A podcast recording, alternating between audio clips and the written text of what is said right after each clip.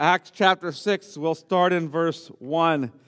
Now, in these days, when the disciples were increasing in number, a complaint by the Hellenists rose against the Hebrews because their widows were being neglected in the daily distribution.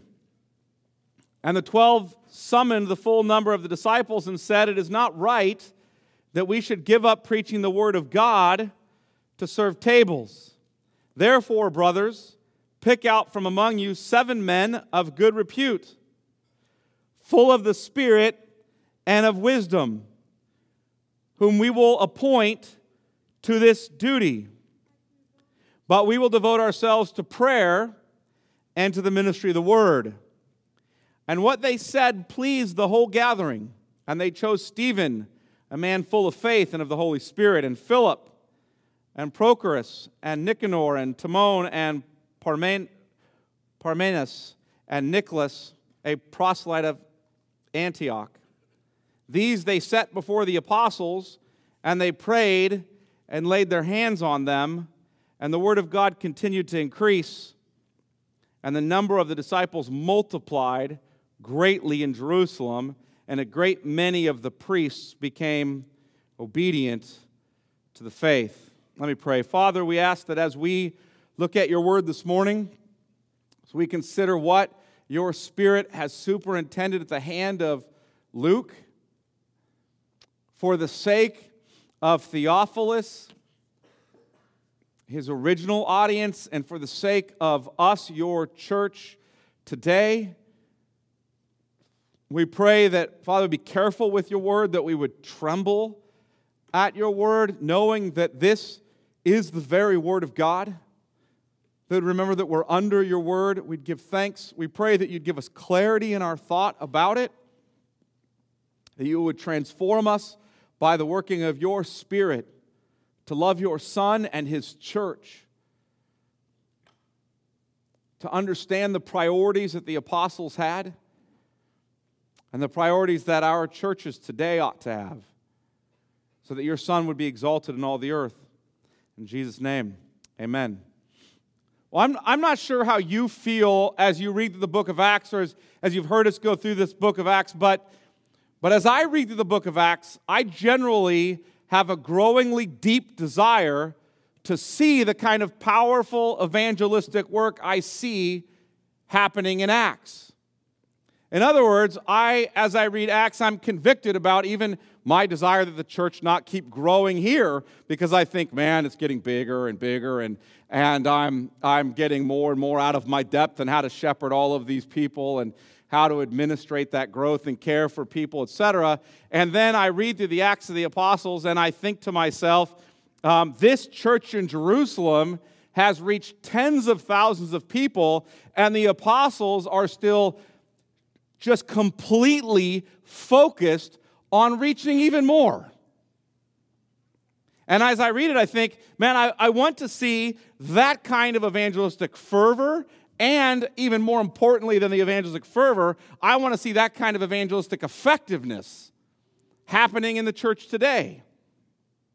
After hearing Peter's sermon at Pentecost, look at Acts chapter two. I want you to see this. After hearing Peter's sermon at Pentecost, we see at least three thousand people saved. This is the first sermon in the book of Acts. Well, the first evangelistic sermon. There's one short one that Peter gives in chapter one about the appointing of a twelfth apostle, but this is the first evangelistic sermon we see in the book of Acts. And look at verse forty-one.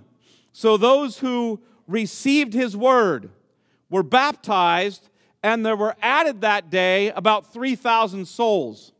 Now, this isn't just three thousand souls of people who made a private profession of faith, that is, they thought to themselves, "I ought to believe this," and went about their merry way. This is three thousand souls who believed the word, who were publicly baptized, being publicly known, and who were added to the local visible church. three thousand that day. Can you imagine if our church grew by three thousand people in one day? I mean, I, I just can't even imagine how we would even begin to deal with that. three thousand added that day.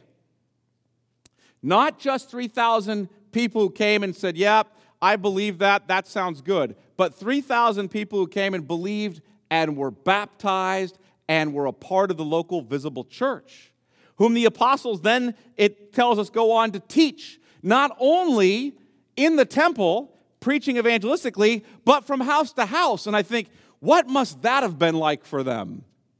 Day by day, going house to house, teaching three thousand souls. Exhausting, to say the least. Then we see the second sermon, after hearing the preaching of Peter and John in Solomon's colonnade, which we read in Acts chapter three, we hear this summary that comes in Acts chapter four and verse four. If you look there, Acts chapter four, verse four, Peter and John have been preaching for hours, several hours in Solomon's colonnade after healing a lame man, and we hear this, verse four of chapter four. But many of those who heard the word believed, and the number of the men, just the males, came to about five thousand. Now, scholars don't know if this is a five thousand men who got saved in addition to the three thousand, or if it's when you add three thousand plus around two thousand more, you have five thousand. They don't know. The grammar is a little bit difficult to unwind here. The point is, minimally, you have five thousand men in the church at this point, in Jerusalem, minimally. Not, clu- not including women and not including children. You have five thousand men, minimally. Potentially, you have eight thousand plus men, not including women and children. This is tremendous growth. Tremendous. And it's coming at them fast. As the apostles continue their preaching and teaching ministry, in the face of persecution that begins here in chapter four, they begin to be persecuted, but they continue their preaching and teaching ministry. And we read this in Acts chapter five, if you look there in verse fourteen, and more than ever, More than ever, remember the t- two previous times we're getting summaries of the evangelistic effectiveness of the apostles? First it's three thousand, then it's five thousand men, and now it's more than ever. That's the language. What does that mean? It means more than ever. More than three thousand, more than five thousand. More than ever, believers were added to the Lord. Multitudes, now the emphasis comes, of both men and women. In other words, this is just taking off everywhere. This is just the true church in Jerusalem. Then uh, we come upon our scene today that we're looking at today in chapter six, and we read this at the end of chapter five, after the disciples or the apostles received a beating, after the apostles received this um, scourging. We read this in verse forty-two, and every day of chapter five, verse forty-two, and every day in the temple and from house to house. Now, the temple is the focus on, they were preaching to the church there, but there's a real focus evangelistically here. Every day in the temple and from house to house, this focus is more on doctrinal instruction of the believers. They did not cease teaching, that's teaching the doctrine, and preaching, that's more evangelistic, Jesus as the Christ. That's what they're doing. And what's the response to that? Verse one of chapter six, look there. Now in these days when the disciples were increasing in number. Again, they're preaching day, house to house, day to, and the disciples are what? Increasing in number. Now look at verse seven in case, of chapter six, in case you haven't noticed the remarkable growth in the church. Look at verse seven. And the word of God continued to increase. That's the idea that the church is growing because the word of God is evangelistically being effective, it's spreading. I'll get into that later. And the number of the disciples multiplied greatly in Jerusalem. And a great many of the priests became obedient to the faith. That's a remarkable statement I don't want you to throw away. In the previous passage, what are the priests doing? They're telling the disciples or the apostles to be quiet about Jesus. They're scourging them, the religious leaders. And now we're told by Luke that as they continue their evangelistic efforts, a great many of the priests are even being saved.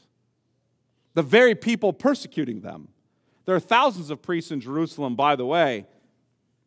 This doesn't say a great many of the Sanhedrin were being saved, so I want to make a bit of a distinction there. But the point that Luke is getting at is you just saw the religious leaders in Israel torturing the apostles and telling them to shut up. And now, as they continue to preach in the temple and teach day by day and house from house to house, what's happening is even a great number of the priests are being saved. From Acts two... through Acts six, we have basically watched the church flourish in Jerusalem and Judea. It's been flourishing. Now, after this passage here in Acts six, you're going to begin to see an emphasis on the church moving, or the evangelistic message moving outside of Jerusalem and Judea, going towards Samaria, et cetera.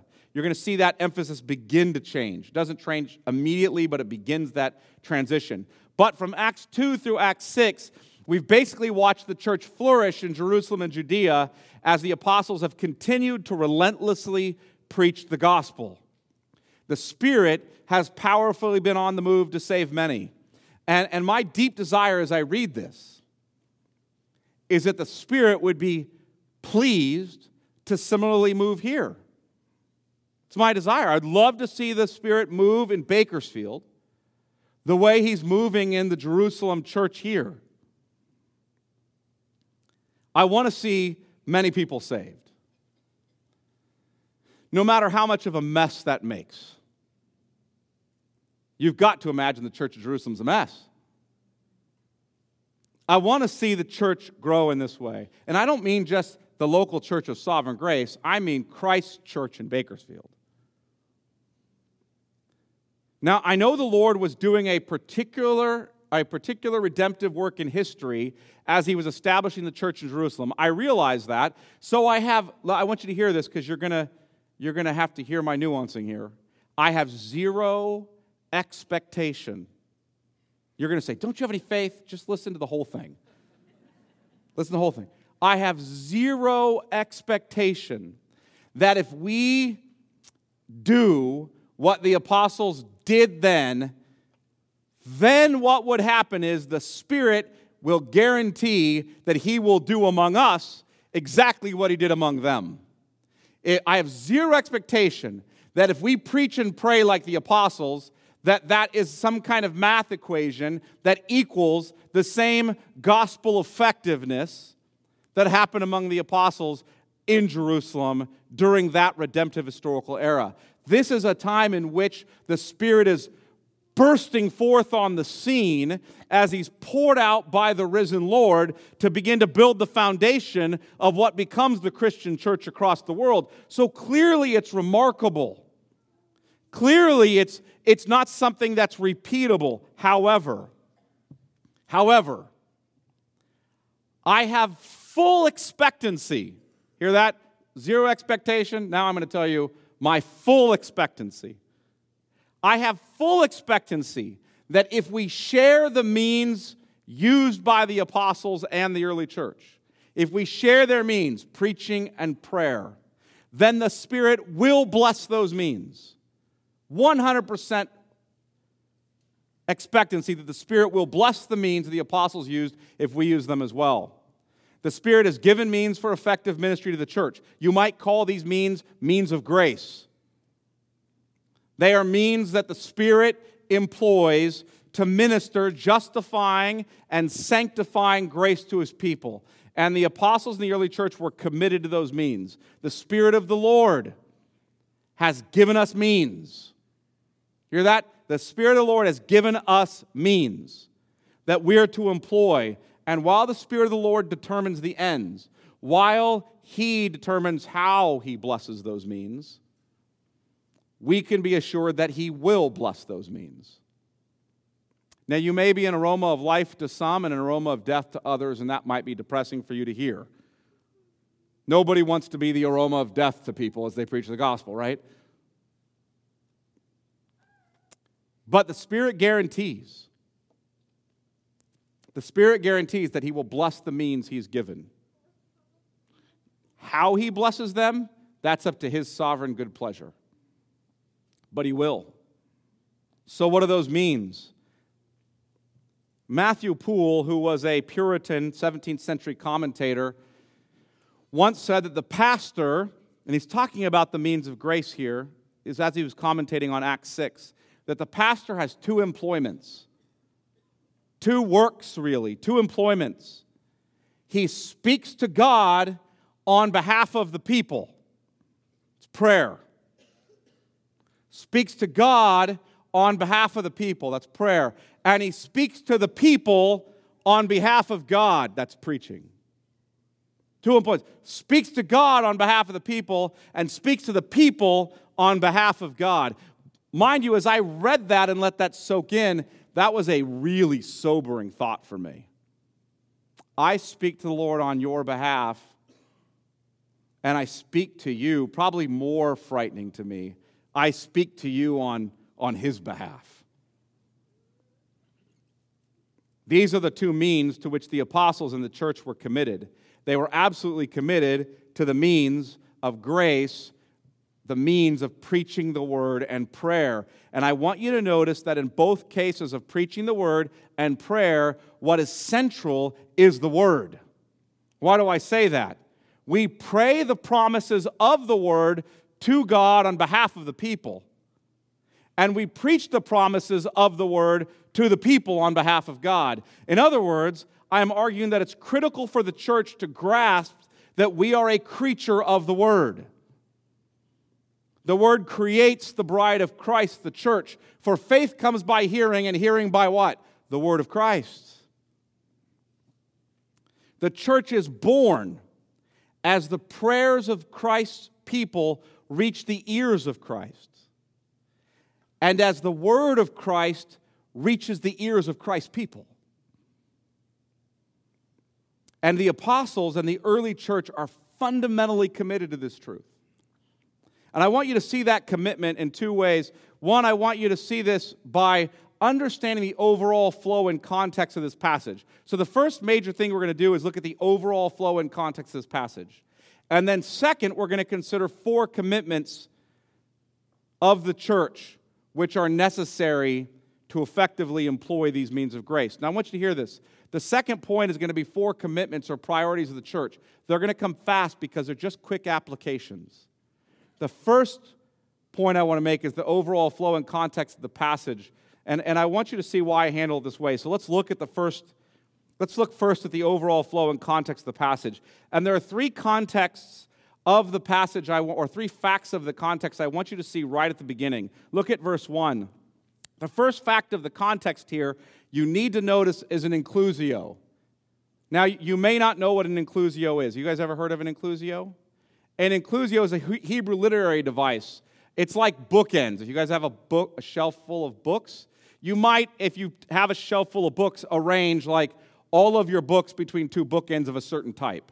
So here's, between these two bookends, I put all my systematic theology books, and between these two bookends, I put all my historical theology books, and between these two bookends, I put all my biblical theology. And you guys might be going, "That's those aren't the kinds of books I own." That's fine. Between these, those are the kind of books I own. Between these two bookends, I put all my sci-fi novels, and between all these two bookends, I put all my whatever novels. Okay, you know, so the point is, is that between the bookends, you generally have some kind of theme. That, that that's being bookended. And that's what inclusio does. And so I want you to see that literary device here. Verse one of chapter six, now in these days, now notice the next phrase, when the disciples were increasing in number, or the disciples are greatly multiplying. Now keep your eye on verse one, and at the same time, look at verse seven.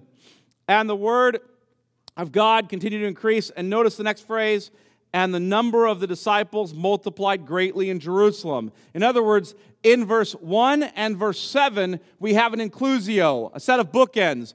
The disciples are increasing in number. The number of the disciples multiplied greatly. This whole passage is being bookended. There's an inclusio around it that's focusing on us, us in on the continued explosive, evangelistic growth of the church in Jerusalem. More and more people are being saved. And And notice the important detail that comes at the end. And a great many of the priests, verse, uh, in verse seven, a great many of the priests were becoming saved or believing, becoming obedient to the faith. That means they were believing the gospel. The gospel continues to go forth powerfully, is what Luke's telling us. So powerfully that those who oppose the apostles are even being saved. In the previous scene, the religious leaders are opposing them, and now they're being saved. And Luke wants us to understand that in some way this scene, which is captured from verse one through verse seven, in some way this scene, in some way what happens here in Acts chapter six, one through seven, contributes to the continued spread of the gospel. I want you to hear that. He wants you to get a hold of the fact that in some way what's happening here in verse one through seven is contributing to the continued expansion or spread of the gospel. And what we see here is directly related to the effective use of the means of grace which lead to the salvation of many. Now look at the next, I want to look at the first phrase in chapter six, verse one. Now in these days, that's the second fact of the context here. First fact of the context, this inclusio. Second fact of the context, now in these days. Well, in what days? You ought to ask yourself that question. You get a translation like this. One of the unhelpful things about chapter and verse markers is you start chapter six as if it's its own independent unit, not connected to chapter five before it. And so you read, now in these days, and, and if you're if you read anything like me, you forget what just happened because chapter six started in these days, and you just imagine some vague days. You don't know what, some days. In these days somewhere these things happen. What days? In these days. That demonstrative pronoun is, is pointing you back to something intentionally. What is it? In these days, what days? It's the days that you just read about in verse forty-one and forty-two of chapter five. Then they left the presence of the council, these are the apostles, rejoicing that they were counted worthy to suffer dishonor for the name. And every day in the temple and from house to house, they did not cease teaching and preaching Jesus as the Christ. So what are the days? In the, in the days, the apostles were preaching and teaching while under persecution. In these days, the number of the disciples increased. Further, as we'll see in this scene, the emphasis falls clearly upon freeing up the apostles to continue this preaching and prayer. And, and we'll see this emphasis again in verse seven of, of Acts chapter six. Look there again. First phrase of verse seven, and the word of God continued to increase. In other words, the word of God is going forth powerfully from the apostles, and, and many are being saved and being added to the church. The word of God is increasing, is synonymous with the saying that God's word is spreading. It's being heard unto the salvation of many. It echoes the language. Are you guys familiar with the parable of the sower? The sower goes out to sow the seed, and he's casting the seed about. The, the image you get is that he's, he's just casting the seed about. And as he's casting about, it's falling on different kinds of soil. And the first three soils don't produce any fruit. The fourth soil is good soil, and it does. And so what you end up with really are two soils at the end of the day. One that produces fruit and one that doesn't. Just three varieties of non-fruit-producing soil and one variety of fruit-producing soil. Right? The sower, and we're told by Jesus that the seed is the Word of God. And so this echoes that language. The word of God continued to increase, to greatly multiply.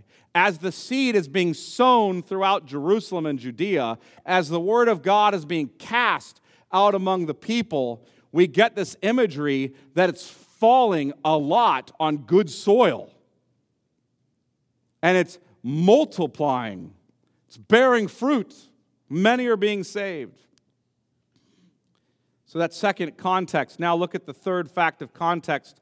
Chapter six and verse one, a complaint arises.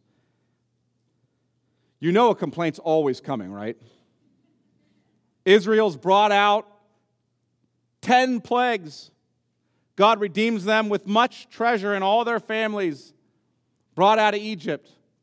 God drops food literally from heaven every day. Water springs out of rocks to give them drink. They went through a Red Sea. They watched it part and drown Pharaoh's army. God speaks to them from a mountain, and what do we keep finding them doing? complaining. Why does God drop bread from heaven every day? I would like some meat. Remember back in Egypt we ate meat? And the Lord is like, all right, you want some meat? I'm going to give you so much meat it's going to come out of your nose. And then they complain about all the meat they're eating. Right? This is, and you read that and you can say, oh, what is wrong with Israel? You better recognize that they're a type that that uh, of person that you are. God is blessing you all over the place, and there's always a time for complaints. The church is rapidly increasing. People are being saved by the thousands, and people are still complaining. Don't think there's a day coming in which our church is so evangelistically effective that the Spirit is so powerfully at work, healing many people of diseases, casting out demons, people being saved left and right, that complaints will not arise. They will arise, no matter what. And a complaint arises here. Let's look at the complaint. Now, in these days, when the disciples were increasing in number, a complaint by the Hellenists arose. That's the Hellenists are the Greek-speaking Jews. So they're called Hellenists. They're Jewish, but they're Greek-speaking Jews. By the Hellenists arose against the Hebrews. Those are the Hebrew-speaking Jews. Because their widows, in other words, the Greek-speaking Jewish widows, were being neglected in the daily distribution.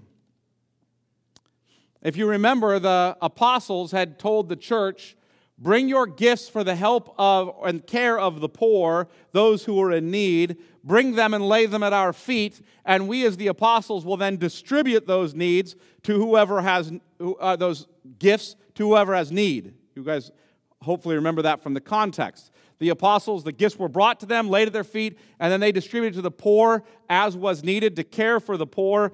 And um, and in the midst of this, this complaint comes. The Greek-speaking Jewish Christians were complaining that their widows were not being cared for properly, while the Hebrew-speaking Jewish Christians were having, were having their widows cared for properly.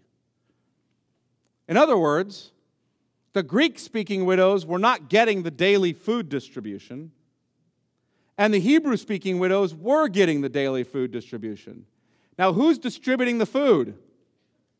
Who has general oversight? The apostles. Now, we don't know if this accusation that's coming is merely one about poor administration due to a communication problem. Maybe the complaint is poor administration due to a communication problem, like because these widows don't speak Hebrew, there's a communication gap that's happening. Maybe. We don't know if that's the issue.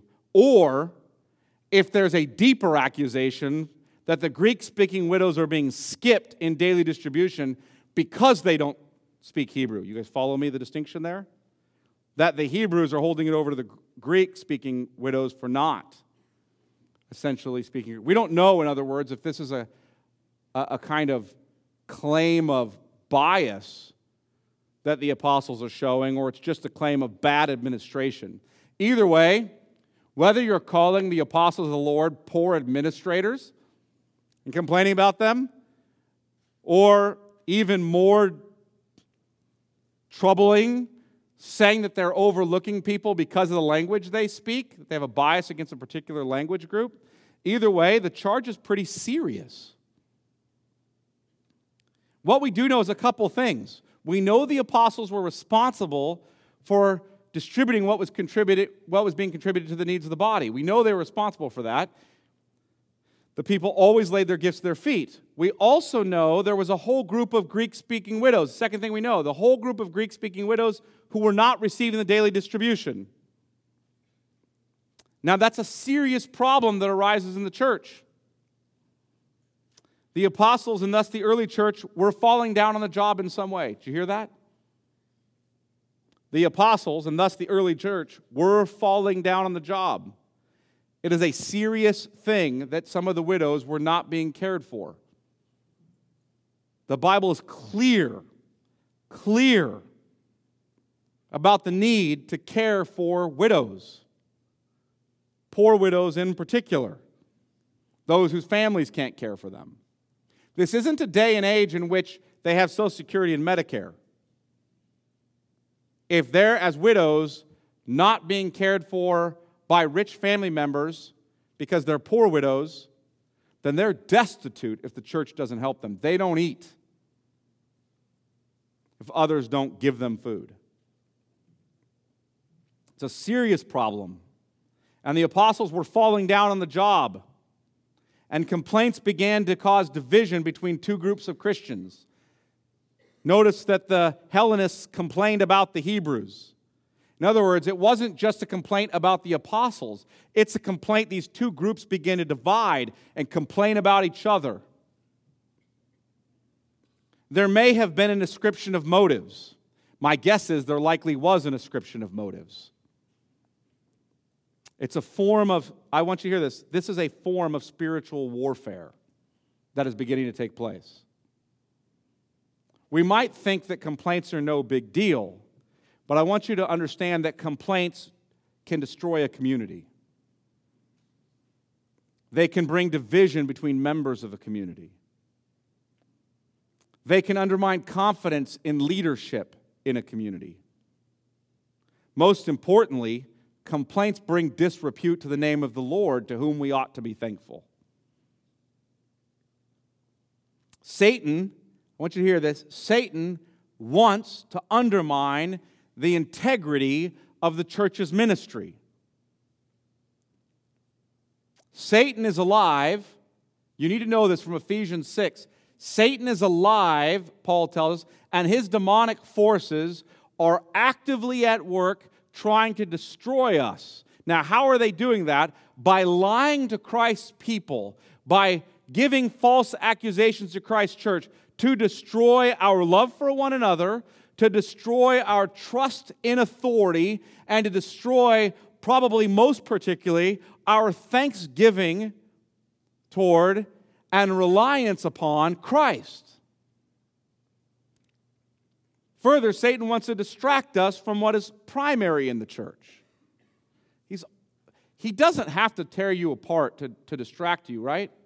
To get his work done, he just has to turn your gaze a little bit from what the primary priority is. Just a little bit, if I could just turn their gaze.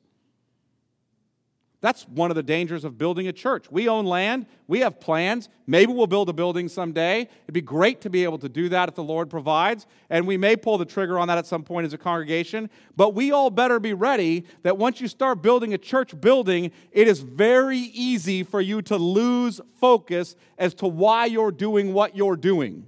Just a little turn this way, and you're distracted from the mission of the church. He doesn't have to cause great sin in the body to distract us. You guys understand that? Just turn us a little bit.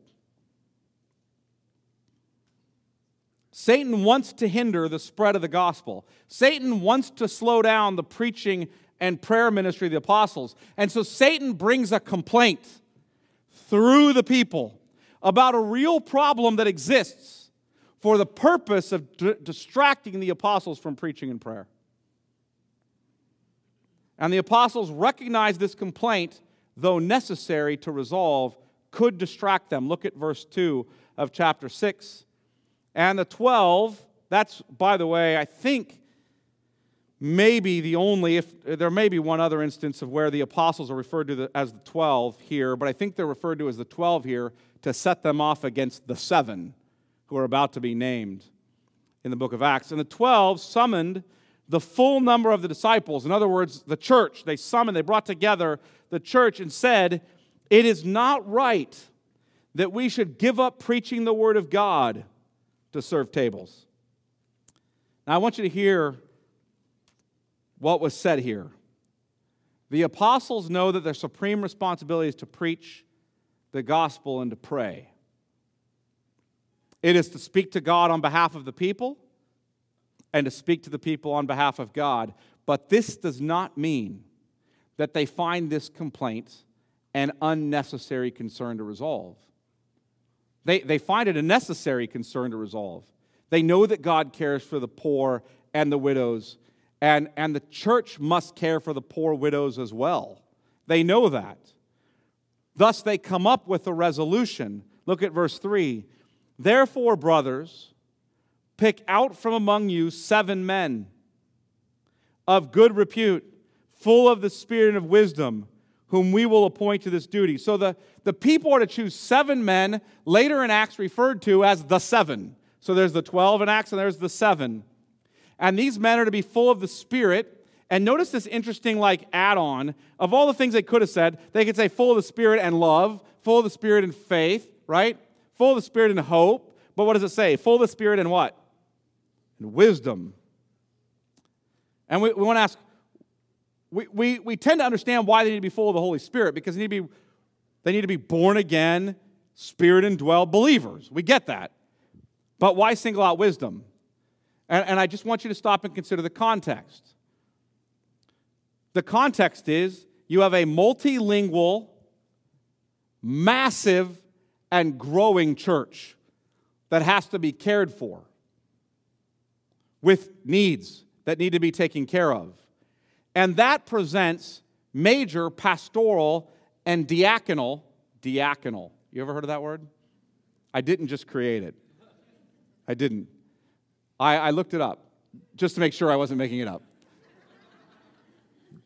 It's, it's referring to deacons or service, if you will, the care of the widows.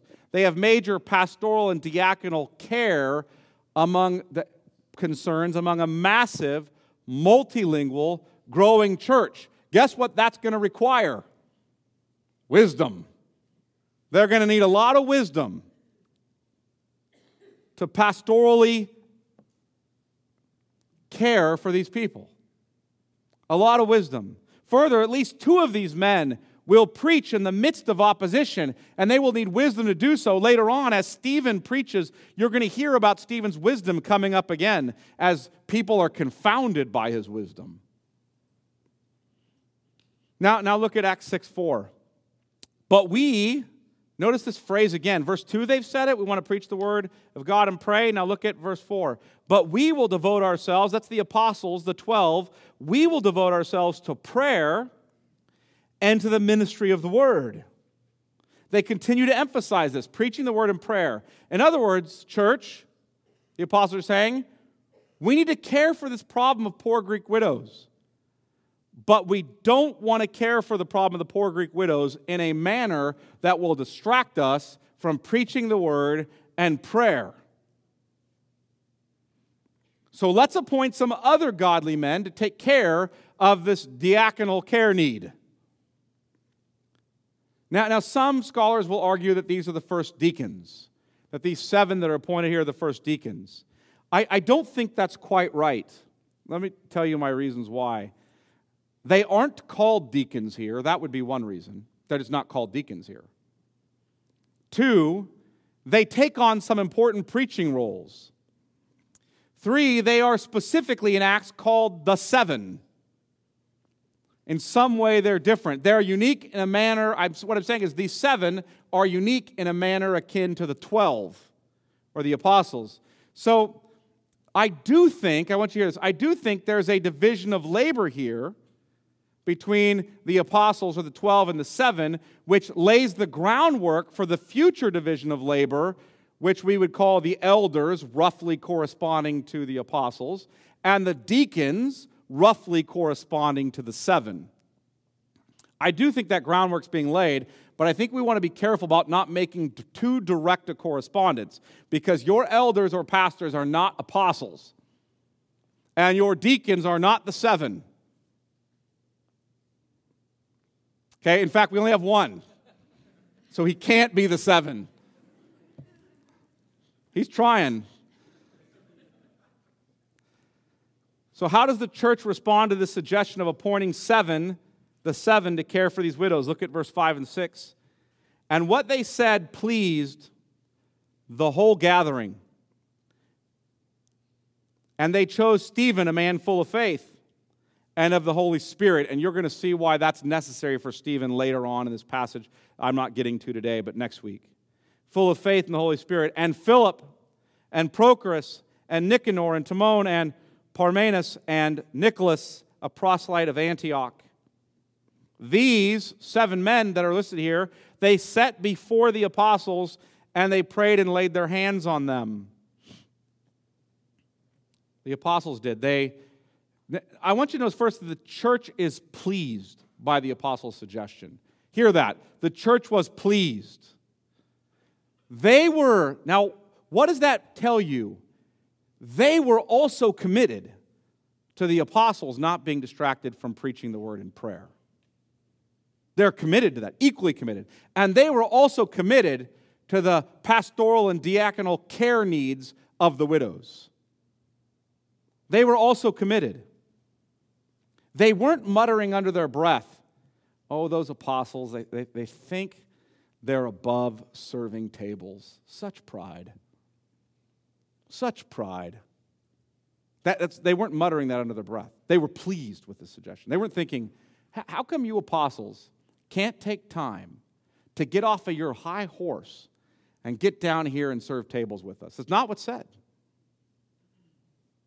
They're pleased by the suggestion.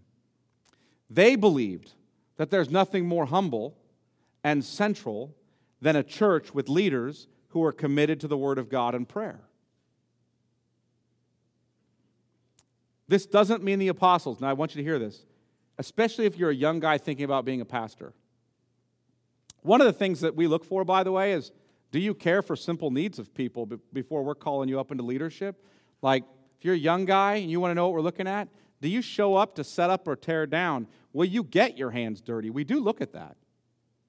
Will you serve in small ways? Because I don't want you to think the apostles never got in there and served in these small ways. In fact, it's precisely because the work became too great for them, as they were the ones doing all the distribution, that they had to employ other men to help them, that they had to divide the labor up. In other words, the assumption is they were the ones primarily doing this until the church just got too big and they had to divide the labor. The church was committed to pastoral and diaconal care for the body. They wanted the Greek-speaking widows to be cared for, and so did the apostles, so they approved of this resolution that would allow for the preaching and prayer to continue while also providing diaconal and pastoral care needs. Thus, they, the congregation, notice that, the congregation chose seven men. The congregation chose, listen, verse three, therefore, brothers, pick out from among you. Who's picking them out? The congregation. From among you, seven men of good repute, full of the Spirit and of wisdom. They chose seven men, all with Greek, by the way, all with Greek and Hellenistic names. All of them had Greek names, which likely means they all spoke Greek, which is a good choice given that which widows need to be cared for? The Greek-speaking ones. They're the ones being underserved. And the apostles commissioned and ordained these seven men to the ministry of diaconal and pastoral care for the body. Now, here's the primary point I hope you're gathering through all this. I hope you're not missing. The focus throughout this passage, the focus throughout this passage is the Spirit work to the means of preaching the word and prayer. It's what he works through. Thus, the apostles and the church must remain committed to preaching the word and prayer. But in order for them to remain committed, in order for them to remain unhindered in their gospel proclamation, in their doctrinal teaching, in their prayers, the church and her leaders also had to make corresponding commitments. Do you guys hear that? They had to make corresponding commitments. So I, I thought about preaching this as six points, spending a lot on the first two, which I just did, and then really quickly going over the next four. And the reason I thought about it is to say, well, they had the priority of preaching the word, they had the priority of prayer, and then they had these other four priorities I'm about to tell you, or commitments. But then I thought, no, be, my p- concern about that is I'm going to make those two first two priorities basically parallel with the other four. And so I thought, I've got to stop and say, wait a minute, these other four commitments are subordinate commitments or priorities that serve the general priority, which is the word is preached and prayed. They serve that. They're not exactly equal to, they're actually the supreme commitments, and these are subordinate commitments. These commitments are not in themselves the means of the word increasing and many being saved, not in themselves. However, these commitments are necessary. I want you to hear this. These four subordinate commitments, while not the supreme means that the Spirit is using, they're not the means the Spirit is using to bring about salvation of the many or the sanctification of the many, they're still necessary. They're still necessary to the integrity of the church. They're necessary to the church loving one another and others well. They're necessary to the apostles being freed up to preach and pray. And by way of application, I think it's important for us as a church to answer, what are the commitments or the priorities to which we must attend if we hope to see the ministry of the word unhindered so that it might increase to the benefit of believers growing and unbelievers being saved? What are those four subordinate commitments? I, I want to give you these four subordinate priorities or commitments briefly. The first one is this: the commitment or priority of pastoral and di- diaconal care. In other words, the, the commitment or priority, whatever word you want to pick, of pastoral and diaconal care. They understood, the apostles in the church understood, that for the apostles to be able to preach the word effectively and pray effectively, that they needed to care for the needs of the body. The financial needs, the emotional needs, the physical needs. This needs to be handled with wisdom so as not to create, not to create dependency, but it needs to be handled. And if we're going, I just want you to hear this, if we're going to retain integrity as a church, we have to care for one another well with wisdom. That isn't easy. You can be guaranteed we will all fall down at some point in caring for one another because we won't always act wisely. But we have to be committed to caring for one another. It's a priority. We're commanded to love one another well. We have a pastor whose whole job is de- dedicated to pastoral counseling and to training others to speak well into one another's lives because we need to care for one another well. That doesn't mean that that pastor will always do it right. He has and will err. I have and will err as I preach. He has and will err as a counselor, as he trains others. I I, ha, I thank God the first six years of my sermons when I was a youth pastor were not recorded and can be found nowhere. I thank God. Some of you are a result of those six years. I'm sorry. I love you. Hopefully God has unwound some of that as you've been here. By his grace, I think he shielded many of you from some of the dumber things I said. But the fact is that we men err. That doesn't mean, however, that we don't need to be duly committed to the responsibility or the priority to preach the word faithfully and to provide faithful pastoral care. I, I feel like Jason and I, Jason is the pastor, are like the are, are like right and left hands almost. I, I'm, I'm essentially providing counsel from the Word to everybody all at once. And if I do my job well and the Spirit really attends to that, then there's less of you that have to see Him frequently. But it's still a fact that sometimes if I do my job well, stirs stuff in you and more of you see Him. Right? So He's not quite sure if He wants me to do my job well or not. But anyway, no, no, He is. Yeah. That's a joke, I hope you know. All right. We have a mercy ministry budget to help folks in financial need. We, we have a pastor dedicated to raising up teams of leaders in our church to build systems of care and mutual encouragement, our primary one being grace groups. That's John Bryant. His whole life is focused here in building teams of leaders that provide systems of care and, and, and mutual encouragement so that the word that's preached here is then spoken into one another's lives throughout the week.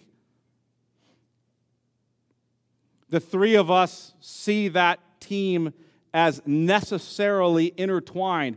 All ministers of the word, though doing different roles or, if you will, um, carrying out different responsibilities as ministers of the word. All necessary to what we're trying to accomplish here. We have that so we can care for one another well. And that leads to the next priority. To provide good pastoral and diaconal care, we must have, the second priority is this, the commitment or priority of the division of labor. That dividing labor. You guys heard of the division of labor? We don't know what division of labor is anymore, I think, in our culture because we have Google. I don't need a doctor anymore because I can Google it and become an internet expert. Never mind that guy went to school for like twelve years and studied that. I, I looked it up and Googled it myself, and I know more than him now because I spent an hour reading Google articles I found. I, I've spent days reading them. Who cares about all that training that guy got? Right?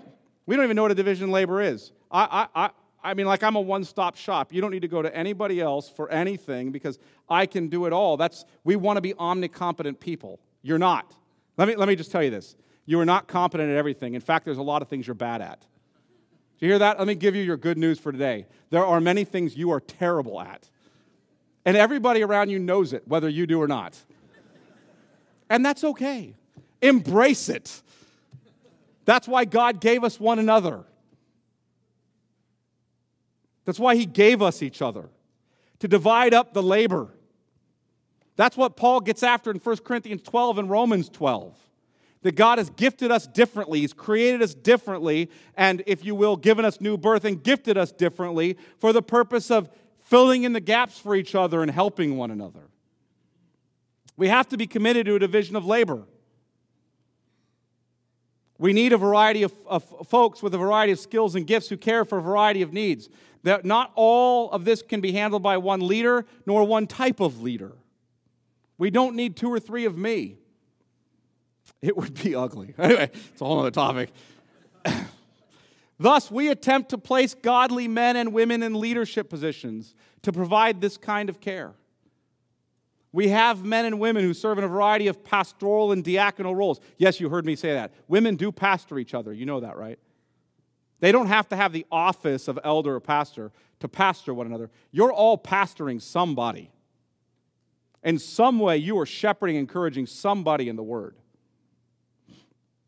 We have men and women who do those things. We believe that all the members bear responsibility in this. We are all called to, commanded to, fulfill the one another's of Scripture toward one another. And in order for us to have a division of labor, we have to have pastors and deacons and members. And we understand that each of those groups plays different roles in the body, which leads to the third commitment, which is a commitment or priority of qualified leadership. I just want to state this as quickly as I can. We at Sovereign Grace are committed to taking our time to raise up leaders who are full of the Spirit and of wisdom. Committed to taking our time. I want you to hear that. We're committed to taking our time. Why? Because we want godly, biblically qualified leaders who are theologically sound. We must know people in order to know that about them. Wisdom is not something that you find out someone has by giving them a theological exam. You understand that? Or by having a nice lunch with them. You see wisdom played out in their life. So you have to know them for a while. It takes time. If that frustrates you because you're a young leader chomping at the bit for a leadership post, then your impatience is yet more evidence of why we ought to take our time. See what I just did there? Anyway, all right. Fourth, we have a commitment or a priority of congregational participation. The commitment or priority of congregational participation. Some people call this the commitment to congregationalism as a particular type of church government. Whether or not you're a ch- local church that has a congregational church government, the fact is we all are asking our members to participate in choosing our office-holding leaders. Thus, we bring our elder and deacon candidates before you for approval prior to ordaining them to those offices. As a church, we have to remain committed to the idea that you, the members, are not some group of fleshly children who we cannot trust. I've had pastors actually tell me that you don't let your children choose what they're eating for dinner because they'll choose junk food. Therefore, you don't let your members make important decisions because they, they are just like your kids. They'll pick what harms them. Wow, that's a terrible assessment of one's congregation and an incredibly inflated assessment of yourself as a pastor.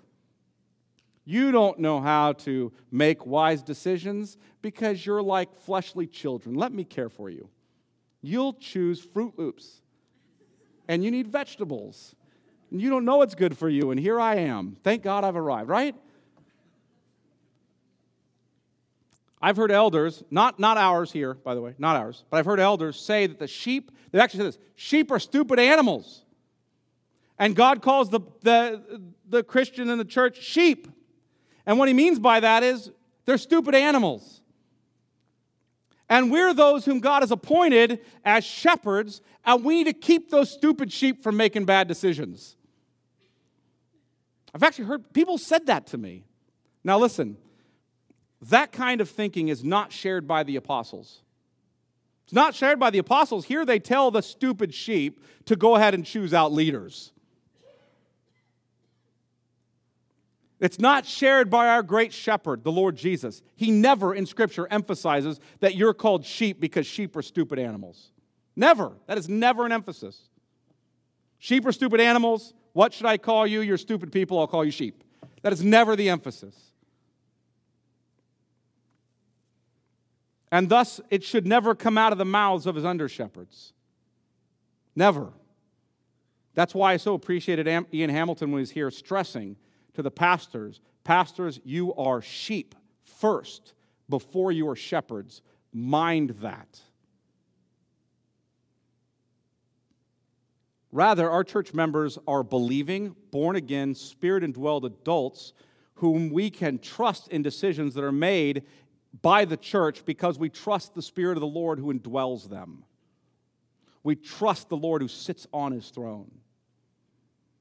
Thus, we will look to you to help with these things. When we're making a budget or appointing an elder or deacon or building a church facility or resolving a diaconal care need or coming alongside a family or greeting visitors or helping with some task, whether small or great, we are going to look to you to help us. Why? Because our calling is clear, and we want to be unhindered in our calling, and you want us to be unhindered in our calling. We'll preach the word and pray. We'll speak to you on behalf, to God on your behalf, and then speak to you on his behalf. And we will together trust the Holy Spirit to use those means of grace to justify and sanctify the many. This is going to be a rough ending, but I'm way over time. So the plane is circled. It's just going to fall right on the tarmac. Out of this, nothing smooth coming in here. It's just over. That's it. End of the sermon. Let me pray. Father, we are thankful. We are thankful for the kindness that you have shown us in Christ, justifying us, declaring us righteous, and forgiving us of our sins, adopting us as your children, redeeming us in your Son, bringing us into the body of Christ, uniting us to your Son so that by the Spirit, so that we are members of this body, the bride of Christ, the church, for whom he laid down his very life. We're thankful that your Spirit superintended your word. We pray that you would keep us relentlessly focused on the means of grace of proclaiming the word and, and prayer.